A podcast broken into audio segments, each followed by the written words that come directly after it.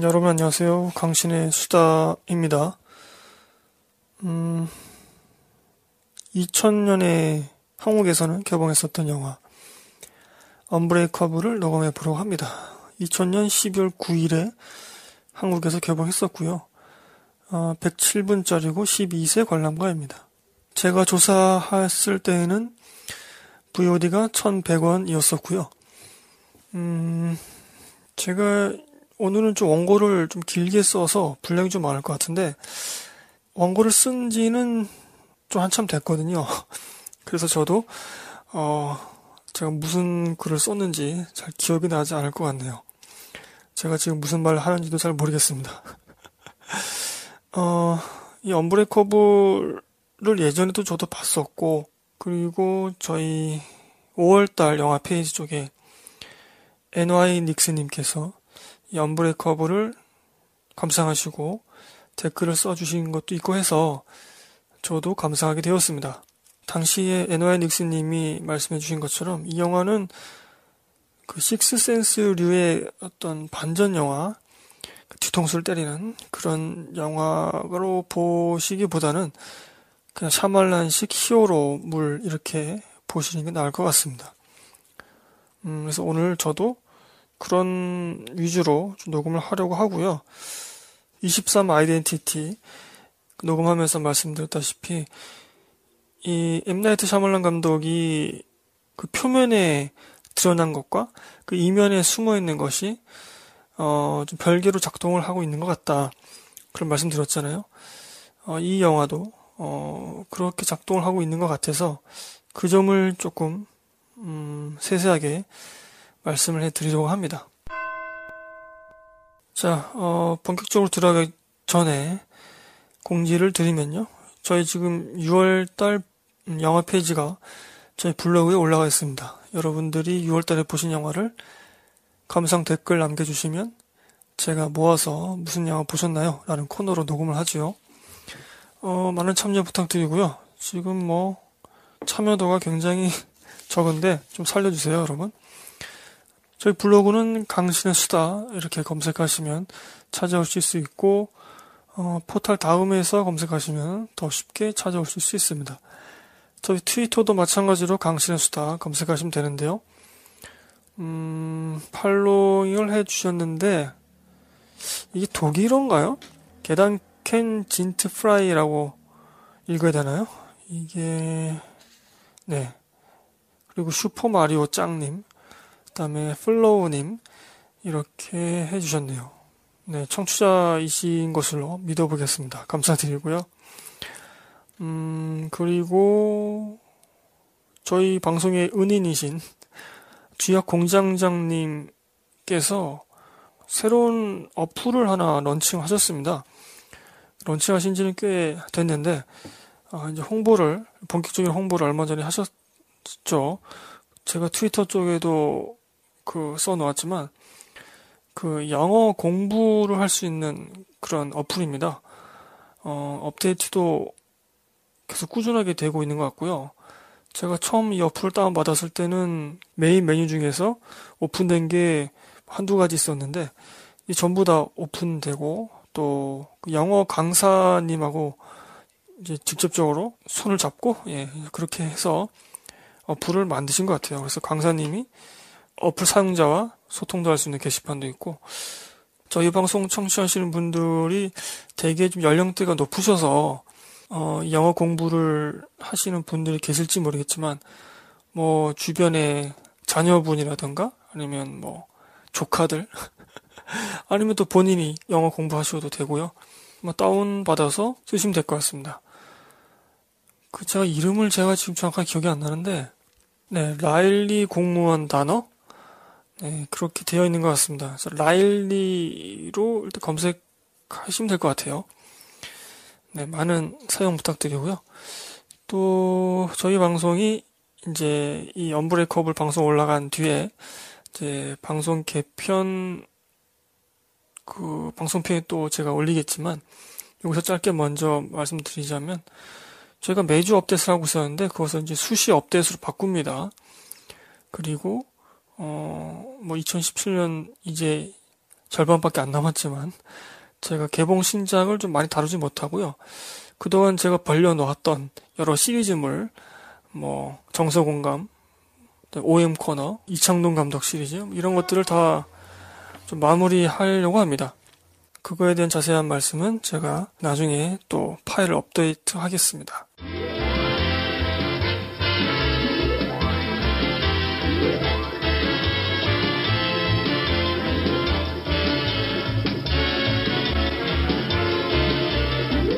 자, 이 영화의 음, 각본, 그 다음에 연출, 제작까지 맡았었나요? 엠나이트 샤말란 감독이고요. 독특한 그런 음, 분위기를 잘 만드시는 그런 분이죠. 많은 분들이 그런 분위기를 좋아하시고 1999년도에 식스센스로 많은 분들에게 인상적인 그런 느낌을 주셨고 그 이후에 2000년에 언브레이커블 어, 2016년에 23 아이덴티티 저희 방송에서 녹음한 적 있죠. 이렇게까지 나와 있습니다. 영화가.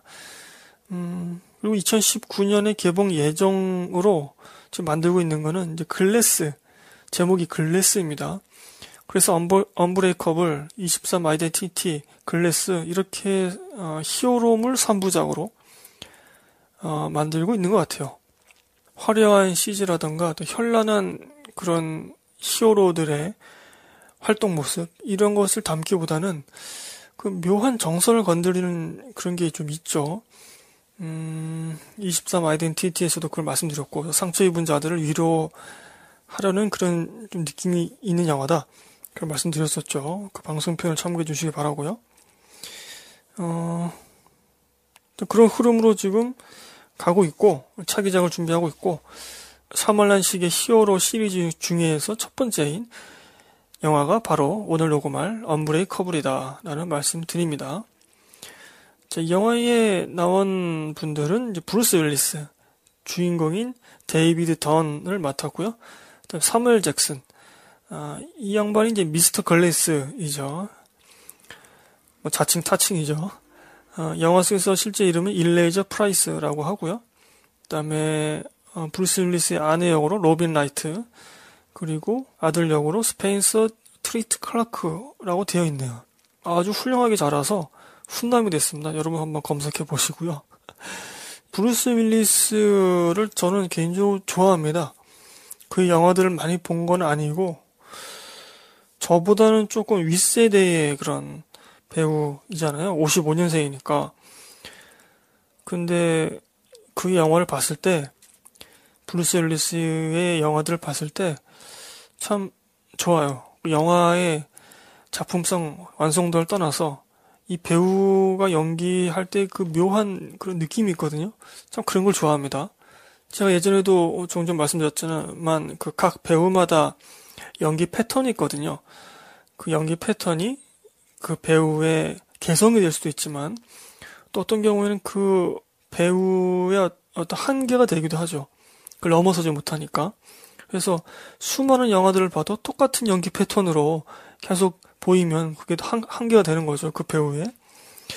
이 브루스 윌리스의 연기 패턴 중에 하나는 그 고개를 이렇게 살짝 틀면서 입을 삐죽 내미는 그런 제스처를 할 때가 있어요. 그런 표정을 질 때가 있습니다. 그게 너무 좋아요, 저는. 그래서 브루스 윌리스의 연기를 보면 저는 좀 약간 느슨한 것 같은 느낌. 그리고 왠지 모르게 피곤하고, 어쩔 때는 능청스러운 느낌도 있고, 그리고 좀 무료한 그런 느낌을 참 잘 살리는 것 같아요. 그래서 다이하드라는 이제 영화를 봐도 항상 뭐 두통약을 먹어야 되고, 머리가 아프다 그러고, 뭐, 아내와의 그런 문제 때문에 계속 고통스러워하고, 이런 것들이 그냥 이 사람이 그냥 가만히 있어도 충분히 공감이 되는 어, 그런 느낌이 계속 풀풀 풍기는 그런 배우 같습니다. 개인적으로는 그래서 브루스 윌리스를 참 좋아하고요. 제가 방금 말씀드린 그런 느낌들, 뭐 느슨하고 무료한 느낌, 피곤한 느낌 이런 것들이 오늘 영화 언브레이커블에서도 참 잘 활용되고 있다 그런 느낌을 어, 그런 말씀드리고요. 음, 영화 속에서 그런 대사가 나와요. 나는 아침에 일어날 때마다 슬퍼. 라는 그런 얘기를 합니다. 근데 그것이 어, 뭐 이 사람이 특별히 연기를 잘했다기보다는 그냥 공감이 돼요. 이 사람이 그런 대사를 하는 게 음, 좀 그런 좀 매력이 있는 배우가 아닌가 싶고요. 자 여기서부터 제가 원고를 쓴 거를 읽어보도록 하겠습니다. 제가 좀 말투가 이상해도 좀 이해를 부탁드리고요. 스토리로 한번 들어가 보죠, 이제. 어, 이 영화를 시작하면 독특하게도 그 만화책, 그 코믹스라고 하죠. 그 만화책에 대한 자막이 쭉 흐릅니다. 그 다음에 영화는 재밌게도 사무엘 잭슨이 연기한 미스터 클래스, 일레이저 캐릭터가 탄생하는 순간부터, 그러니까 그 인물이 실제로 어머니 뱃속으로부터 나오는 그 순간부터 보여지죠, 영화는. 이제 그는 별 문제 없이 태어났음에도 분만 과정에서 뱃속에서 나오면서 골절상을 입고 맙니다. 그, 그 아이가 어 제대로 어머니의 자궁에서 나왔는데 그냥 골절상을 입은 거예요. 그 어떤 뭐 충격이라고 해야 될까? 그런 압력 때문에. 그러니까 선천적으로 이 사무엘 잭슨이 연기한 이 캐릭터는 몸이 약한 것이죠. 그 후에 영화는 뉴욕에서 경비원 일을 알아보고 집이 있는 필라델피아로 돌아가는 그런 기차를 탄 주인공 데이비드 던, 브루스 윌리스를 보여줍니다. 기차는 큰 사고가 나죠. 전원 사망을 합니다. 단 한 명, 주인공 브루스 윌리스만이 살아남죠. 몸에는 상처 하나 나지 않았습니다. 그는 현재 풋볼 경기장의 경비원으로 근무 중인데 부부 사이가 좋지 않아요. 그래서 별거 또는 이혼을 하고 뉴욕으로 이제 옮길 생각이었죠. 그래서 이제 뉴욕에서 일자리를 알아보고 돌아오는 길이었죠. 어, 이제 그런 그에게 어느 날 사무엘 잭슨이 메모를 겸한 초청장을 보냅니다. 조그만 부딪혀도 큰 상해를, 상처를 입었던 사무엘 잭슨은 어렸을 때부터 바깥 출입을 꺼렸죠. 나가면 무조건 다치니까. 겁이 나, 나기도 하고, 그 또래들도 이제 그를 쉽게 상처나고 부서진다는 의미로 미스터 글래스, 뭐 한국식으로 표현하면 유리몸, 뭐 이렇게 놀려대기도 했습니다. 어, 그런 그에게 어머니는 한정판 만화책을 주면서 바깥 세상으로 계속 인도를 하죠. 즉 사무엘 잭슨에게 만화책이란 어머니의 사랑이자 세상을 향한 유일한 통로였고 친구요 세상의 편견을 이길 수 있는 힘이었죠. 결국 그는 한정판 만화책이나 일러스트를 전시 판매하는 화랑을 경영하게 됩니다. 주인공 브루스 윌리스가 받았던 메모는 바로 그 화랑으로 초청하는 의미이기도 했죠. 어, 사무엘 잭슨은 주인공 브루스 윌리스에게 말합니다. 당신은 한 번이라도 다치거나 병을 앓은 적 있습니까? 내가 생각하기에 당신은 아마도 히어로 영웅인 것 같습니다. 라고 말이죠. 브루스 윌리스가 어떤 반응을 보일까요? 네, 그 영화를 보시길 바라고요. 영화는 이후에 과연 브루스 윌리스가 정말 히어로인가 그것에 대해서 여러 가능성을 함께 보여주면서 전개가 되고 있습니다. 자, 여기까지 여러분 들으시고요. 어차피 이 방송을 제대로 청취하시려면 다 들으셔야 되겠지만 이제부터는 제가 스포일러를 좀 하겠습니다. 물론 여러분들이 영화를 보시기 위해서 핵심적인 거는 말씀 안 드리겠지만 전반적인 스포일러를 합니다. 주의해 주시고요. 음, 우선 이 영화의 초반 20분 정도를 차지하는 장면들을 살펴볼 필요가 있을 것 같습니다. 제가 종종 말씀드렸듯이 영화는 초반 10분, 20분 안에 이 관객의 눈과 귀를 사로잡으면서도 영화의 세계관이나 캐릭터 설정 등을 관객에게 확실하게 전달할 수 있어야 합니다. 저는 그런 영화가 좋은 영화라고 생각하고요. 물론 이제 몇몇 예외도 존재하겠지만요. 어, 영화는 분명 주인공 브루스 윌리스를 중심으로 전개가 됩니다. 어, 눈치채셨는지 모르겠지만 저는 계속 배우 브루스 윌리스를 말할 때 앞에 주인공이란 단어를 붙이고 있죠. 그러나 영화를 다 본 뒤 곰곰이 영화를 곱씹어 보면 어쩌면 이 영화는 히어로뿐만 아니라 빌런, 즉 악당인 사무엘 잭슨을 위한 영화일지도 모른다. 라는 생각을 할 수 있을 것 같습니다. 더 솔직히 말씀드리면 어쩌면 이 영화는 사무엘 잭슨이 연기한 미스터 클래스의 영화이지 않을까 하는 생각이 계속해서 머릿속을, 머릿속을 맴돌고 있습니다. 영화 앞뒤로 붙어 있는 나레이션 같은 어, 자막을 제외한다면 영화는 사무엘 잭슨의 탄생으로 시작해서 사무엘 잭슨의 미소로 끝납니다. 그리고 시리즈의 후속작이라고 알려진 23 아이덴티티는 상처 입은 자를 위로하는 영화였고 시리즈의 마지막을 장식할 것이라 알려진 영화는 아예 제목 자체가 글래스입니다. 감독인 엠 나이트 샤물라는 팀버튼의 배트맨 시리즈 같이 선과 악을 뒤섞어 버리라는 또는 선과 악을 판단 짓는 판단 짓는 관객의 선입견을 뒤틀어 버리려는 시도를 하는 건 아닐까 그런 생각이 들기도 하고요. 자 서론이긴데 어, 영화의 초반으로 다시 돌아가 보죠. 이 영화는 초반의 화면과 대사를 놓치면 그 이후에 이어지는 장르적 재미와 정서적 흐름을 이해하기 힘들어집니다. 어, 1961년 필라델피아 백화점 창고 안에서 사무엘 잭슨을 낳은 어머니와 의사, 그리고 몰려든 몇몇 사람들을 롱테이크로 보여줍니다. 영리하게도 카메라는 창고 안에 거울을 이용해서 큰 각도의 전환 없이도 다양한 사람들의 표정을 전부 잡아내죠. 이때 유일하게 각도가 크게 바뀌는 시는 아기를 떨어뜨렸냐며 의사가 추궁하고 백화점 직원이 강하게 부정하는 장면입니다. 카메라는 사태의 심각성에 따라서 움직임을 달리하고 있는 것이죠. 전반적으로 이 영화의 카메라는 매우 신중하고 세밀한데 영화상 몇몇 장면에서는 격한 움직임을 보여줍니다. 그런 격한 움직임이 보여주는 그 장면들이 굉장히 의도적이라는 것이죠. 제가 방금 말씀드린 이 백화점에서 사무엘 잭슨이 탄생한 그 시퀀스 그리고 나중에 사무엘 잭슨이 어떤 사내를 급히 쫓아갈 때 그리고 브루스 윌리스의 아들이 이제 권총을 쏘려고 하는 그 시퀀스 그리고 주인공 브루스 윌리스가 풀장에 빠졌을 때 그런 장면 등에서 이제 그런 격한 움직임을 보여주죠. 이런 카메라의 움직임, 즉 관객에게 전달하는 감독의 의도를 세심하게 알아채며 영화를 보면 더 재밌는 것 같습니다.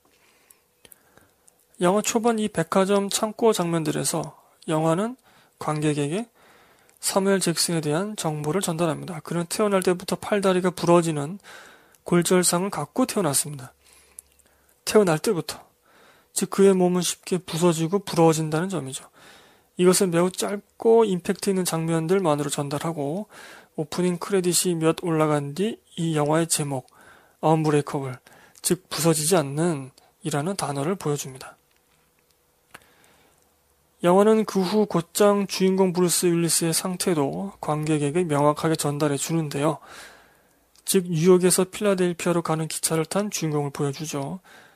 굉장히 무료하고 피곤한 그 배우 특유의 표정으로 아, 기차 차창에 기대어 있던 그의 옆자리에 웬 여성이 앉게 됩니다. 그러자 주인공 브루스 윌리스는 왼손에 끼고 있던 결혼 반지를 급하게 꺼내어 주머니에 숨깁니다. 총각 행세를 하기로 마음 먹은 거죠. 그리고 이내 얼굴에 생기가 돌고 그 여성에게 수작을 부립니다. 이때 영화를 관통하는 매우 중요한 정보들이 대사로 쏟아져 나오는데요. 물을 싫어한다는 점, 그리고 풋볼을 별로 좋아하지 않는다는 점.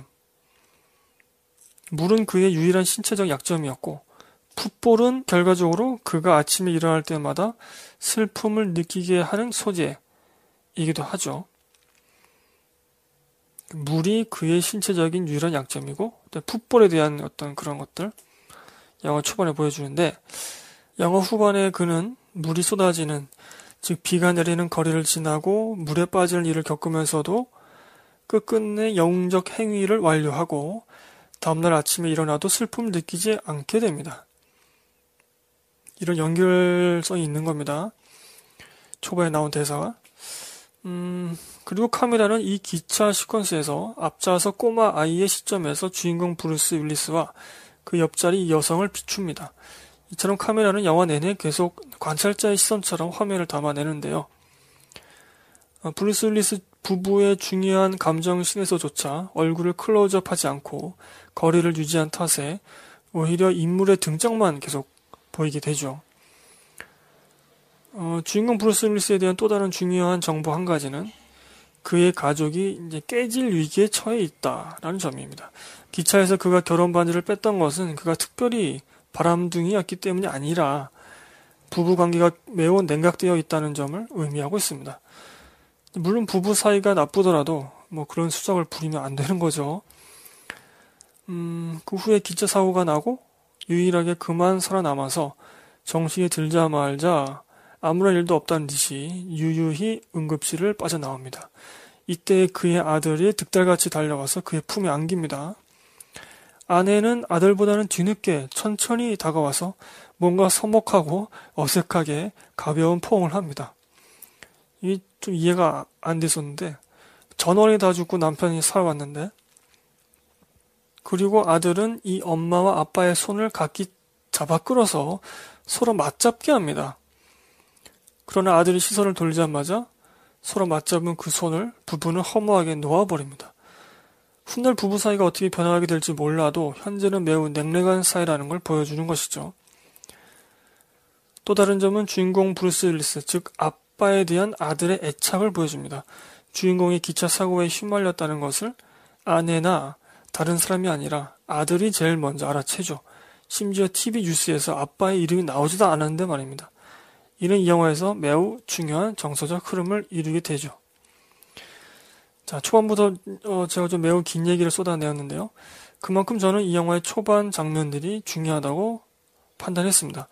후에 말씀드리겠지만 이 초반 장면들은 어, 표면의 장르적 재미보다는 이면의 정서적 흐름을 이해할 수 있는 힌트를 제공하고 있다고 생각을 합니다. 아들의 얘기가 나온 김에 좀 더 살펴볼까요? 뭐 히어로물 뭐 어쩌고저쩌고 하면서 왜 히어로 얘기는 안 하는 거야 라고 어, 좀 의아해 하실지도 모르겠네요. 사실 제가 이 영화를 녹음하기로 마음먹은 장면이 그 아들의 감정이 강하게 분출되는 그런 장면들이었거든요. 그 장면들을 보면서 야 그래 이거지 이게 맞지 감독이 이 얘기를 하고 싶어 했구나 뭐 그러면서 좀 어, 감탄을 했었습니다. 좀 전에도 말씀드렸지만 아들은 아빠 브루스 윌리스에게 애착이 있는 것 같습니다. 그러니까 우리 뭐 흔히 어, 부자 관계에서 보이는 그런 것들보다 좀 강한 것 같아요. 계속 그런 것들 화면으로 보여줍니다. 영화 내내 그런 장면들이 계속 보여요. 어, 이렇게 애착이 있는 까닭은 곧 아빠가 자신의 곁을 떠날 것이라는 강한 예감 때문이겠죠. 아빠는 뉴욕에서 새 일자리를 알아보고 오는 길이었고 아들은 그것을 명확하게 인지하고 있었죠. 그래서 아빠가 사고에 휘말린 것도 금세 눈치챌 수 있었고요. 또한 실제 두 부부의 관계는 매우 냉랭했고 그래서 아들은 아빠를 잃어버리고 싶지 않은 겁니다. 아이들도 사실 다 눈치를 채거든요. 아무리 어린 아이라도. 제가 알기로 외국에서는 아이가 어린 나이일 때에도 어, 공간을 별도 내주어서 부모와 떨어지는 훈련을 한다고 알고 있습니다. 독립적인 생활을 이제 그때부터 시작하게 하는 거죠. 그래서 동양권 문화와 달리 어렸을 때부터 부모와 한 침대에서 뭐 거의 잠을 잘 자지 않는 걸로 알고 있는데, 근데 이 영화는 몇몇 장면에서 아빠의 품에 푹 안긴 채, 혹은 아빠를 꼭 껴안고 침대에서 잠을 자고 있는 아들을 보여줍니다. 또 아들은 아빠에 대한 웬만한 정보는 정보는 다 알고 있었습니다.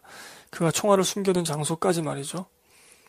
아들은 그 총알로 어, 장전을 해서 실탄을 장전한 그 총으로 아빠를 겨누기도 하는데요. 왜냐하면 사멜 잭슨이 말한 것을 듣고 아들은 아빠가 히어로임을 직접 증명하고 싶었기 때문이죠. 종종 현실에서도 어린 아들에게 아빠는 우상이자 영웅의 모습으로 해석되기도 하죠. 아들은 친구들과 놀 때에도 자신의 아빠가 예전에 매우 유망한 대학 풋볼 선수였음을 자랑합니다. 미국에서는 풋볼이 굉장히 인기 있는 스포츠이죠. 아빠가 친구들 앞에 나서기를 거절하자, 그러니까 이 아들이 그렇게 말한 장면이 있죠. 우리 친구들 앞에서 아빠의 실력을 좀 보여줘. 옛날에 그, 어?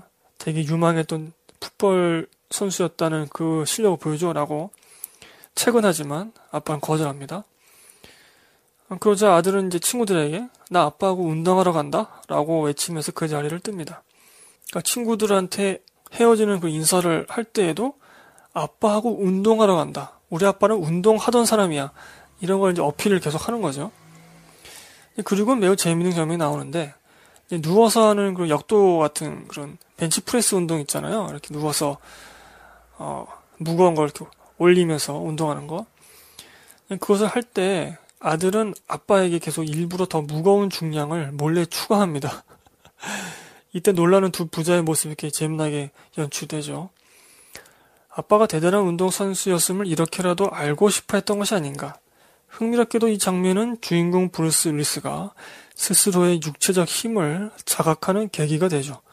아들이 한몫하는 거죠. 아들의 그런 정서적인 흐름에서 아빠가 그런 것을 깨닫게 되고, 음, 아들이 권총을 겨눴던 사건 이후에 어느 날 아침, 식탁에서 모처럼 분위기가 좋은 엄마 아빠의 모습을 놀라하던 아들에게 아빠는 엄마 몰래 슬며시 신문을 건넵니다. 쓱 밀어요. 그리고 신문의 한 기사 꼭지를 읽으라고 아들에게 가볍게 눈짓하죠. 그곳에는 웬 우의를 입은 남성이 마치 히어로처럼 감금당한 두 아이를 구했다는 기사가 적혀 있었습니다. 아빠는 고개를 끄덕이면서 매우 작게 속삭이죠. 네 말이 맞았어. 그 말을 듣고 아들은 울먹입니다. 아빠 브루스 윌리스는 미안해하는 표정으로 엄마가 알아챌 수도 있으니 울지 말라고 눈빛과 고개짓으로 아들을 다독입니다. 흐르는 눈물을 닦으면서 아들은 또 함께 고개를 끄덕이죠. 아빠는 그런 아들을 보면서 조그맣게 미소를 짓고 그 시퀀스는 마무리됩니다. 이 식탁 시퀀스에서 아들의 모든 불안감이 해소가 되죠. 엄마와 아빠는 모처럼 훈훈한 분위기를 자아내었고 아빠는 진짜 히어로가 되어 자신의 자랑이 되었죠. 아빠 브루스 윌리스는 또 감독 엠나이트 샤말란은 이렇듯 아들의 감정과 욕망을 소홀히 다루지 않고 충족시켜 줍니다. 이 점이 참 좋았고요. 아빠 입장에서는 아들의 자랑이 되기로 결정한 것이 드러나는 장면이었거든요. 뭐 우리가 히어로물 봤을 때 정말 세상 정의를 구한다. 물론 이제 그것도 이 영화 속에서 조금 나오긴 합니다만 그것보다도 더 감독이 중점 두고 보여준 거는 내 아들의 자랑이 되었다. 내가 굳이 아들에게 그 신문을 이렇게 보여주면서 내가 히어로라고 이렇게 알릴 필요가 없었거든요. 그 전까지 그는 스스로 자랑할 만한 것이 없다고 느끼는 듯 했습니다. 그래서 굉장히 무료한 표정을 계속 짓죠. 브루스 윌리스가. 예전에 영화 인터스텔라에서 남자 주인공과 딸의 사랑을 그려내는 방식이 매우 직접적이라 감정의 여백을 충분히 맛볼 수 없다라는 댓글평을 주신 청취자가 계셨습니다.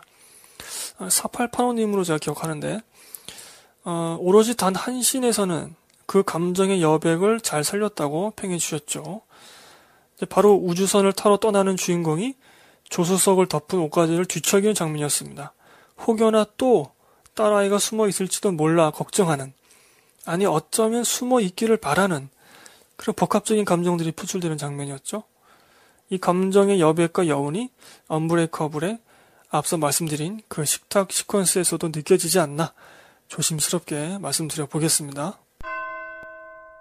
이 주인공 브루스 윌리스와 아내는 왜 냉랭한 사이가 되었을까요?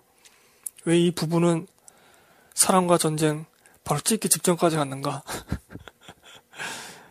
영화는 이에 대해서도 파편적이나마 해명을 해줍니다.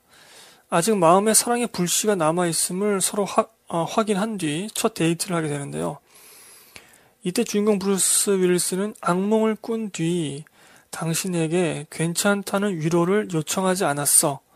그때부터 내 마음이 떠났어. 라는 식의 말을 합니다. 그러니까 뭔가를 의지하지 않는다는 거. 내가 상대에게 의지를 해도 해결받지 못하리란 그런 생각이, 그런 느낌 든다는 거. 어리광을 피우고 싶고 징징대고 싶은, 그렇게 해도 다 받아줄 것 같은 사람이 아니라는 느낌. 저는 남편의 저 대사가 이해가 되더라고요. 관계 파탄을 알 수 있는 또 다른 단초로 아침에 일어날 때마다 슬픔을 느꼈다라는 대사가 나오죠. 저는 공허함으로 이해했습니다. 중요한 스포라서 지금까지 실컷 스포일러 한 이 방송에서도 언급하지 않겠지만 풋볼을 별로 좋아하지 않는다라는 대사를 기억하실 겁니다. 앞서 제가 말씀드렸죠. 사실 별로 좋아하지 않는 게 아니라 풋볼에 대한 것을 피하고 싶은 겁니다. 그 얘기를 하고 싶지 않은 거예요. 그러면서도 그는 풋볼 경기장에서 일을 하고 있죠. 떠나고 싶지만 떠날 수 없는 것, 버리고 싶지만 버릴 수 없는 미련. 그는 사랑하는 아내를 얻었지만 그 대가로 이런 공허함도 얻었고, 세월이 갈수록 공허함은 켜켜이 쌓여서 결국 일상의 모든 관계를 식상하게 만든 게 아닐까. 또한 그의 삶을 무료하게 만들었죠. 영화는 부부 관계가 좋아지고 있다는 것을 두 남녀의 화면으로도 보여주지만 명확하게 대사로도 전달해 줍니다. 비록 그 대사들이 영화 이것저것에 흩어져 있어서 문제이긴 하지만요. 그는 아내에게 악몽에 대한 위로를 구하고 아침에 일어났을 때 슬픔을 느끼지 않게 되죠. 이 두 가지 점을 모두 대사로 관객에게 전달됩니다. 자, 제가 계속해서 어, 지루하게 아들 그리고 부부 관계 등에 대한 정서적 흐름을 말씀드렸습니다. 이 영화는 여러모로 시리즈의 후속자 23 아이덴티티와 비교 대조 할 수 있을 것 같습니다. 저희가 NG 171편에서 23 아이덴티티를 다루면서도 말씀드렸는데 엠나이트 샤말란 감독 작품에는 이제 표면의 장르적 재미와 이면의 정서적 흐름이 별개로 존재하고 전개되는 것 같다. 어, 이 감독의 모든 작품을 다 본 것은 아니라서 뭐 확언 드릴 수는 없지만 적어도 식스센스, 언브레이커블, 23 아이덴티티는 그런 특징을 갖고 있, 있다. 23 아이덴티티의 후반 클라이막스는 이 표면의 장르적 재미와 이면의 정서적 감흥이 서로 만나 폭발적인 쾌감을 선사해주죠. 주인공의 최대 위기와 주인공의 상처 치유가 함께 이루어지거든요. 어, 이 영화 언브레이커블은 그 정도의 쾌감은 관객에게 주지 못하지만 주인공이 히어로로서, 즉 히어로 장르의 주인공으로서 모양새를 갖출수록 주인공과 주변 인물들의 정서적 결핍이 충족되고 회복되는 그런 흐름을 보여줍니다. 어, 표면의 장르적 재미와 이면의 정서적 흐름이 함께 보조를 맞춰서 전개되는 것이죠. 이 점이 재미있더군요. 물론 여러 영화에서 이거가 비슷하게 장르적 재미를 주면서도 주인공의 내면을 세심히 다루기도 하죠. 뭐 그런 영화들 많이 있죠. 그러나 그 깊이와 독립적 연관성 면에서 엠나이트 샤멀란 작품과 견줄 수는 없다고 생각합니다. 이 감독의 좀 특징이 아닐까 섣부르게 한번 말씀드려 보고요. 23 아이덴티티가 겉으로는 납치 감금 장르로 시작하고 그 재미를 구현, 구현하려 노력했기 때문에 장르적 쾌감도 충분히 느낄 수 있었죠. 반면에 언브레이커블은 마치 어, 크리스토퍼 놀란 감독의 배트맨 비긴즈처럼 히어로의 각성과 시작을 다루는 면이 강하기 때문에 히어로물 자체의 장적 쾌감은 매우 어, 빈약한 편입니다. 어, 네, 제가 그 놀란 감독의 배트맨 시리즈를 크게 좋아하지 않아서 그런 예를 들었고요. 어, 청취자 에노아이 닉슨님도 댓글평으로 단독 영화로는 그닥 별로이지만 23 아이덴티티와 연결된 시리즈 중 첫 편으로 본다면 색다른 재미가 있다. 라고 남겨주셨는데, 바로 이 이유 때문이 아닌가 싶고요. 결말의 시퀀스와 자막 처리를 보고 잠시 어이가 없어지기도 했습니다. 내 어이는 어디로 사라진 건가? 또한 화려한 액션씬이나 CG 장면도 없고, 히어로로서 보여준 구출 행위도 뭐 그다지 히어로 영웅답게 보이지 않고 그냥 별난 소영주의 시민으로 보이기까지 했거든요. 왜 저렇게 오지랖을 떠나? 왜 저렇게 오바해서 생고생을 하나? 뭐 그런 생각까지 들 정도로 아주 뭐 화려한 영웅의 능력 이런 것들이 잘 보이지는 않습니다. 물론 그 전에 관객과 주인공 모두 어, 히어로와 히어로의 능력을 확신하게 만드는 자, 어, 그런 장면이 나오긴 하, 해요. 또한 이 영화는 영화 초반 여러 대사와 복선들이 지나가듯이 나오기 때문에 후반 그것들이 수렴될 때, 그러니까 떡밥들을 거덜, 거둘 때 정확한 의미나 감흥을 좀 알아채기가 힘들 수도 있을 것 같습니다. 그런 면에서는 좀 불친절하죠. 만약 여러분이 이 영화를 보시게 된다면 저는 영화 초반의 백화점 시퀀스와 기차 시퀀스, 병원 시퀀스, 그러니까 초반 영화 10분, 20분에 나오는 그런 장면들을 매우 세심히 살펴보시길 권하겠습니다. 또 장르적인 재미보다는 그 이면의 정서적 흐름에 더 주목하시길 권하겠습니다. 자, 우리의 주인공 브루스 윌리스는 자신의 참모습을 그대로 받아들이고 이웃을 사랑하고 가족애를 다시 회복, 회복하는 것에서 자신의 존재 의미를 확정합니다. 뭐 지금까지는 그냥 삶의 목적도 없고 그냥 무료하게 살아가다가 자신과 타인을 망가뜨리지 않으면서 자신의 욕망을 실현하죠. 삶의 목적을 잃었던 지난 세월을 뒤로 하고 분명 그는 새로운 삶의 목적에 충만감을 느끼며 살아갈 것입니다.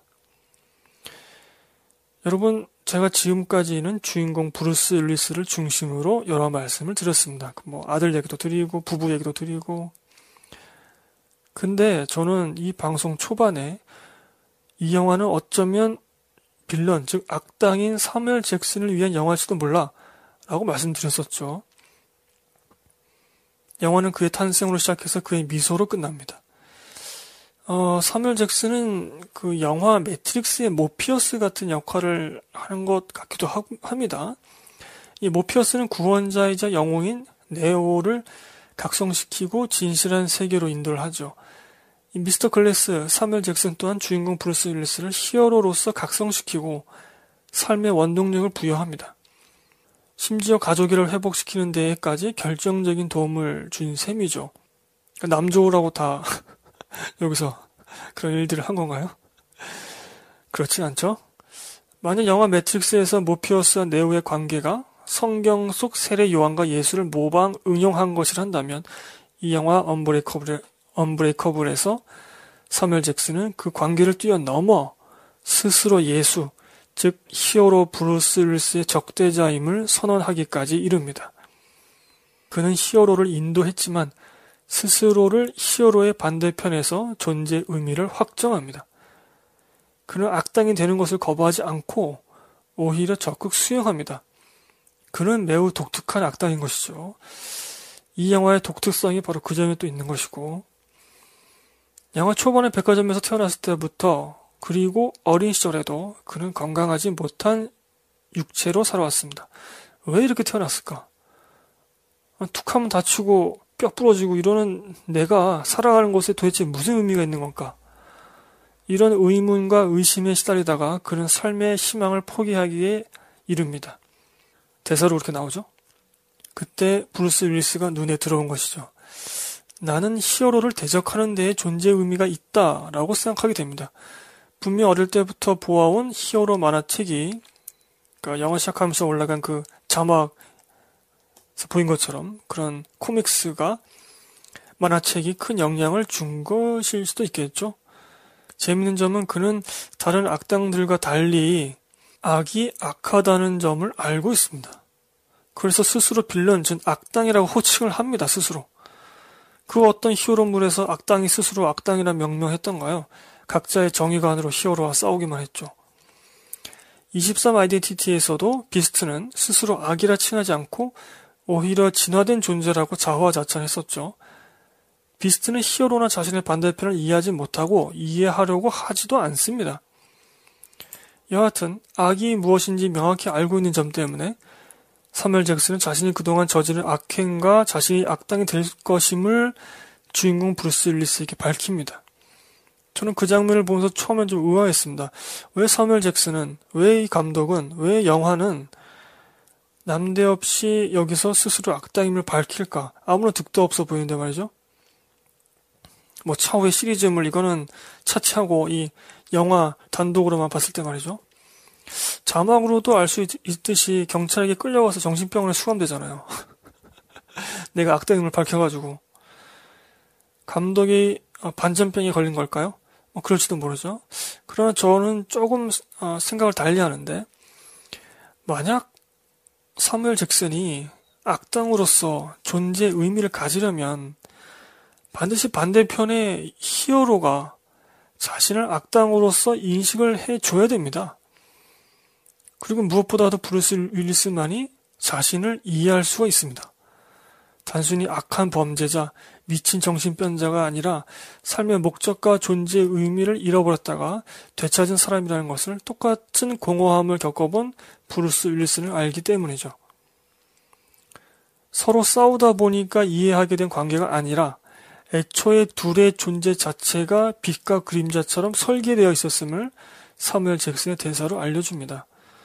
그래서 그는 주인공 브루스 윌리스에게 자신의 악행과 악당이 될 것임을 밝힌 뒤에 미소를 짓습니다.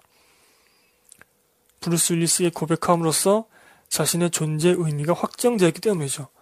그 대사를 함으로써 드디어 내 삶의 의미가 생긴 거죠. 굉장히 독특한 그런 걸 보여주고 있어요, 이 영화가. 어, 영화 후반에 사무엘 잭슨의 어머니 대사를 통해서 악당에는 육체적 힘으로 싸우는 유형과 두뇌로 싸우는 유형이 있다. 두 가지의 악당 유형이 있다라고 알려줍니다. 사무엘 잭슨은 후자, 즉 머리로 싸우는 그런 악당인 것이죠. 반면에 23 아이덴티티에서 비스트는 전자, 즉 힘으로, 육체적 힘으로 싸우는 경우입니다. 육체와 두뇌가 악으로 울기 투합할 수 있는 그런 구조가 이제 된 것이죠. 시리즈의 마지막을 장식할 것으로 알려진 영화 글래스에서 2019년에 나오는 영화 글래스에서 감독은 과연 어떤 악의 모습을 보여줄까요? 저는 사멜 잭슨의 독특함을 생각해 볼 때 비스트와 마냥 화기애애하게 함께 할 것 같지는 않더라고요. 미스터 글래스가 브루스 윌리스를 직접 대적할 것 같지는 않거든요. 브루스 윌리스의 죽음은 사무엘 잭슨의 존재의 의미가 소멸되는 것을 뜻하기 때문에요.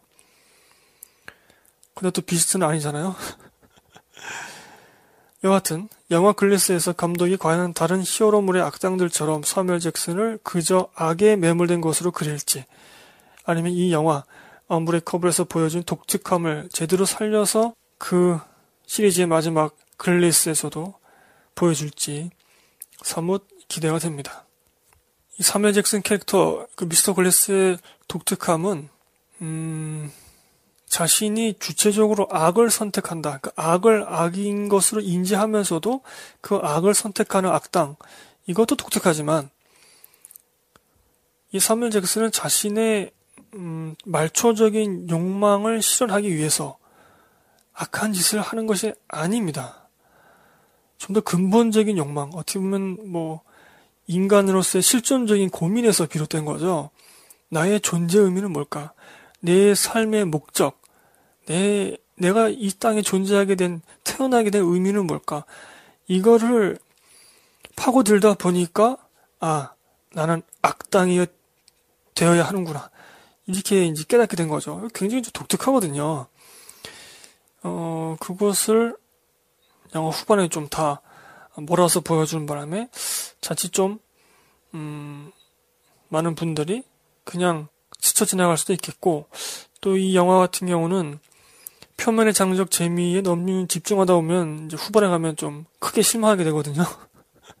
그것 때문에 사물 잭슨에 대한 것을 좀 놓쳤을 수도 있겠고, 그러나 제가 오늘 말씀드린 것처럼 그 이면에 있는 정수적 흐름 이런 것들을 좀 고려하면서 영화를 보시면 사무엘 잭슨 캐릭터에 대해서도 충분히 이해하실 수 있을 것 같습니다.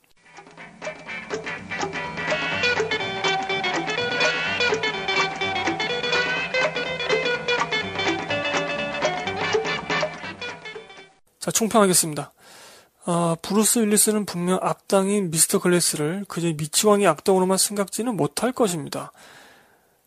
그에게 미스터 글래스는 은인이기도 하거든요. 앞서 말씀드렸듯이 미스터 글래스, 사무엘 잭슨은 세례 요한이면서도 예수의 적이기도 합니다. 그가 후속작으로 예정된 글래스에서 또 어떤 감정을 표출할지, 감독은 또 어떤 정서적 흐름을 이면에 깔아둘지, 그것도 매우 궁금해집니다. 저희가 얼마 전 NG 171편으로 녹음한 23 아이덴티티는 이면의 정서로 상처 입은 자를 위로하려고 했습니다. 그 이전작인 이 영화 언브레이커블은 삶의 존재의 의미도 자신의 선택에 달려 있음을 말해주는 것 같습니다.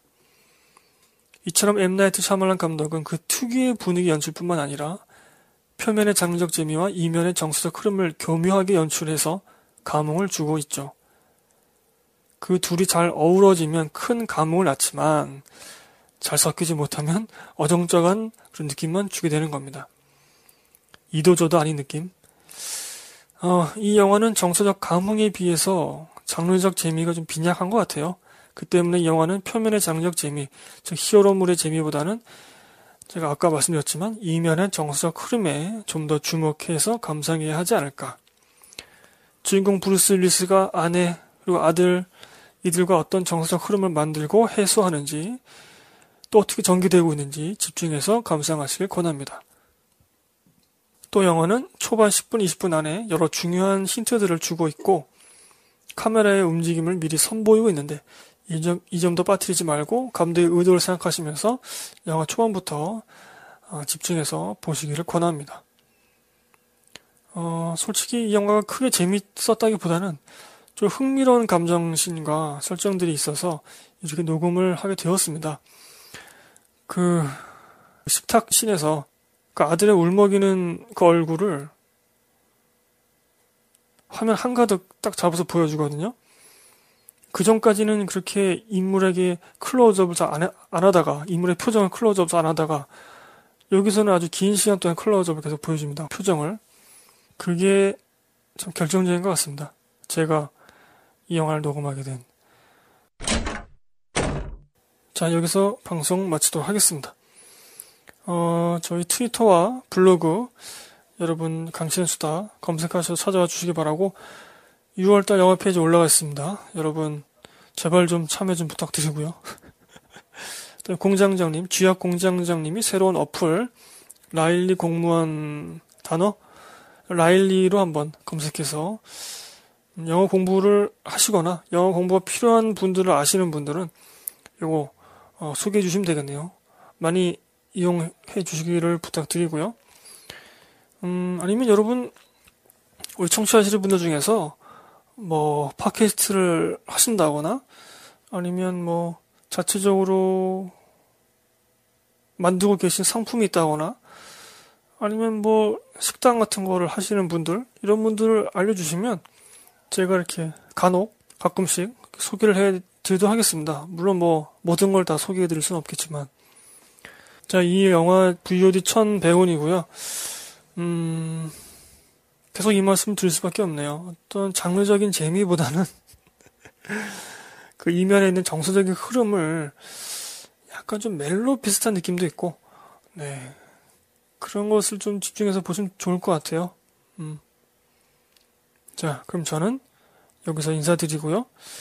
어, 저희 방송 개편한다는 거 제가 따로 방송편 파일로 업데이트를 해서 말씀을 드리도록 하겠습니다. 그것도 참조해 주시면 되겠고요. 제 블로그에는 이미 제가 긴 글로 어, 써놓긴 했습니다. 공지 글을. 블로그 오셔서 참고해 주셔도 되겠네요. 저는 그럼 여기서 인사드리고요, 여러분. 날씨가 이제 더워집니다.